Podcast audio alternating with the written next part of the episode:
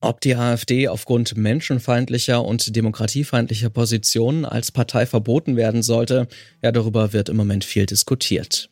Ich sage aber ganz klar, das Verbotsverfahren gegen die NPD ist ja damals gescheitert mit der Begründung, sie seien noch nicht relevant genug. Wir sollten nicht so lange warten, bis die AfD zu relevant ist. So sieht es zum Beispiel SPD-Chefin Saskia Esken hier im Interview mit NTV. Sie fordert, ein Verbotsverfahren zumindest zu prüfen. Während einige wie Esken dafür sind, so ein Verbot zu prüfen, sprechen sich andere vehement dagegen aus. Aber wie aussichtsreich wäre ein solches Verbotsverfahren überhaupt? Das schauen wir uns heute mal genauer an. Ich bin Lars Feyen. Hallo.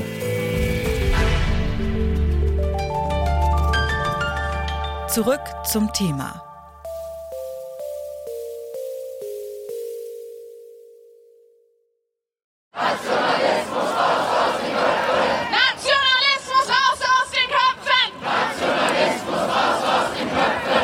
Dieser Sprechchor war am Montag in Berlin zu hören. Auch in Leipzig, Köln, Essen und Rostock haben in den vergangenen Tagen tausende Menschen gegen rechts und vor allem gegen die AfD demonstriert.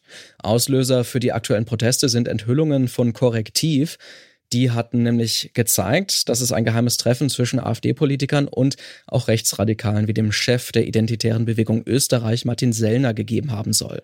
In einem Hotel bei Potsdam hatten die radikalen Rechten im November über ihre Pläne gesprochen, Millionen Migrantinnen und auch deutsche Staatsangehörige mit Migrationshintergrund abzuschieben oder zu vertreiben.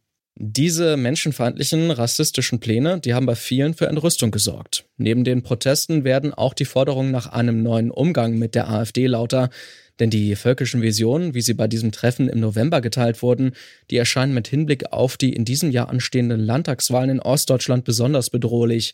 In Wahlumfragen liegt die AfD in drei Bundesländern, Sachsen, Thüringen und auch Brandenburg, klar vorn und könnte eventuell sogar an die Regierung kommen. Ob die AfD als Partei möglicherweise verboten werden sollte, darüber wird also viel diskutiert. Eine Diskussion, die nicht neu ist, die aber durch die Korrektiventhüllungen wieder hochaktuell erscheint. Die Meinungen in der Politik gehen weit auseinander. SPD-Chefin Esken oder auch der frühere Bundestagspräsident Wolfgang Thierse von der SPD, die fordern, ein solches Verbotsverfahren zu prüfen. Markus Söder von der CSU oder auch FDP-Politikerin Marie-Agnes Strack-Zimmermann, die lehnen das aber ab. Die Voraussetzungen eines Parteiverbots sind außerordentlich hoch. Ähm, eine Partei muss wirklich gefährlich sein für die Demokratie, für den Rechtsstaat, für die Menschenwürde von bestimmten Menschen. Und aus meiner Sicht ist äh, dann, wenn diese Voraussetzungen erfüllt sind, eine Partei auch unbedingt zu verbieten. Und äh, das nicht zu prüfen, also quasi sehenden Auges, ähm, diese Gefahren äh, weiterlaufen zu lassen, sich weiterentwickeln zu lassen, halte ich für fahrlässig. Deswegen bin ich unbedingt dafür, es genau zu prüfen. Das sagt Bijan Moini von der Gesellschaft für Freiheitsrechte. Er ist Jurist und Politikwissenschaftler. Moini erklärt, eine Partei ist für das Bundesverfassungsgericht dann verfassungswidrig, wenn insbesondere drei Grundprinzipien der sogenannten freiheitlichen demokratischen Grundordnung entweder beeinträchtigt oder beseitigt werden sollen von einer Partei. Und diese Prinzipien sind einerseits die Menschenwürde, also die Wahrung der personalen Individualität, sagen sie. Das andere ist das Demokratieprinzip, also die gleichberechtigte Teilnahme aller Bürgerinnen an der politischen Willensbildung. Und das dritte ist die Rechtsbindung der öffentlichen Gewalt und die gerichtliche Kontrolle, insbesondere der Regierung, aber auch der Gesetzgebung. Und äh, damit das aber zu einer Verfassungswidrigkeit der Partei führt, müssen diese Ziele der Partei von äh, der Partei selbst äh, oder ihren Anhängern auch verfolgt werden. Nachzuweisen, dass eine Partei tatsächlich diese Grundprinzipien verletzen will, das ist aber gar nicht so einfach, sagt Moini. KritikerInnen eines AfD-Verbots, die verweisen zudem auf die beiden erfolglosen Versuche, die NPD zu verbieten. Der letzte ist 2017 gescheitert. Der Grund war damals, das Bundesverfassungsgericht hielt die Partei für zu unbedeutend. Dieses Argument würde es im Falle der AfD wohl nicht mehr geben, sagt Moini. Aber es ist trotzdem kein Selbstläufer, denn äh, die große Schwierigkeit äh, auch in dem zweiten NPD-Urteil, da hat das Gericht das auch durchaus durchexerziert ist, welche Handlungen, welche Aussagen welcher Personen der Partei im Ganzen eigentlich zuzurechnen sind. Also wenn Parteiorgane, also insbesondere der Bundesvorstand, äh, Dinge sagt oder Dinge tut, von vielleicht sogar Vorstandsmitglieder Volksverhetzungen begehen oder sogar Gewalttaten begehen, dann äh, spricht relativ viel dafür, dass man einer Partei ähm, nachweisen kann, dass sie wirklich darauf ausgeht, die freiheitliche demokratische Grundordnung zu beseitigen oder zu beeinträchtigen. Eine andere verfassungsrechtliche Möglichkeit, die momentan in den Medien und auch von Juristinnen diskutiert wird, ist es, zum Beispiel dem Thüringer AfD-Vorsitzenden Björn Höcke das aktive und passive Wahlrecht zu entziehen auf Grundlage von Artikel 18 des Grundgesetzes. Genau das fordert eine Petition auf der Kampagnenplattform Camp Act. Mehr als eine Million Menschen haben sie bereits unterschrieben. Bijan Moini hält das aber für einen Irrweg.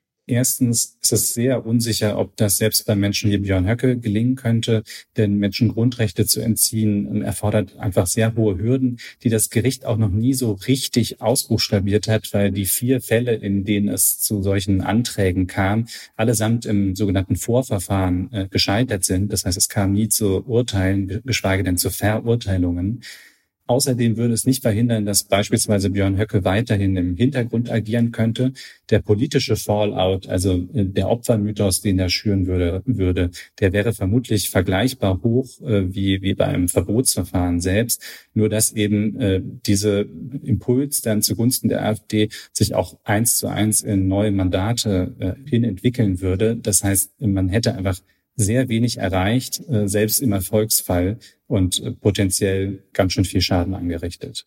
Um die AfD bzw. einzelne AfD-Politiker nicht zu Märtyrern zu machen, fordern viele Stimmen, sich nicht juristisch, sondern vor allem politisch mit der AfD auseinanderzusetzen. Der Ostbeauftragte der Bundesregierung, Carsten Schneider von der SPD etwa, der hält nichts von einem Verbotsverfahren. Denn eine Partei mit hohen Zustimmungswerten zu verbieten, das würde in seinen Augen dazu führen, dass sich noch mehr Menschen mit ihr solidarisierten. Stattdessen müsste das Ziel sein, die AfD inhaltlich zu stellen. Ich wollte von Bijan Moini deshalb wissen, was die anderen Parteien tun können, um der AfD etwas entgegenzusetzen. Also ein Verbotsverfahren ist sicher kein Blankoschein dann für die Politik, die Partei einfach zu ignorieren und auch nicht für die Gesellschaft. Das ganz sicher nicht. Es ist ein letztes Mittel, das auch unsicher ist und deswegen müssen alle auch politisch dagegenhalten. Das ist sicher richtig. Ich bin nicht so wahnsinnig optimistisch, ob das mit den äh, gegenwärtigen Personal in der Politik, äh, mit den gegenwärtigen Parteispitzen so gut funktioniert. Denn im Moment sieht äh, die politische Bekämpfung, ich will sie in Anführungszeichen setzen, so aus, dass die Parteien sich einen Wettbewerb darum liefern, wer äh, am nächsten an die AfD-Position heranrücken kann. Und die Parteien sprechen die ganze Zeit über Migrationsthemen, also das große Thema der AfD. Was tatsächlich passieren müsste, ist, dass die Parteien sich dezidiert nicht mehr über dieses eine von vielen, vielen Politikfeldern, die in der Bundesrepublik relevant sind, unterhalten und sich um Fragen wie Inflation, äh, um die Wirtschaft, um die Bildung, um Infrastruktur, um soziale Gerechtigkeit und so weiter kümmern. Also um die vielen anderen Themen, die für die meisten Deutschen persönlich auch viel relevanter sind. An ein Parteiverbotsverfahren stellt das Bundesverfassungsgericht hohe Anforderungen. Dafür muss man belegen können, dass die Partei die freiheitlich-demokratische Grundordnung abschaffen will. Das ist gar nicht so leicht, solange dies der Parteispitze nicht nachgewiesen werden kann. Trotzdem gibt es derzeit Unterstützung für die Forderung, einen Antrag für ein Verbotsverfahren gegen die AfD zu prüfen. Ob politisch oder juristisch, dass etwas gegen die menschenfeindlichen Pläne der AfD getan werden muss, das zeigen die aktuellen Enthüllungen. Und das war's für heute von uns. Die Redaktion hatte Alea Rentmeister. Produziert hat die Folge Florian Drexler. Ich bin Lars Fein. Macht's gut und wohl an. Zurück zum Thema vom Podcast Radio Detektor FM.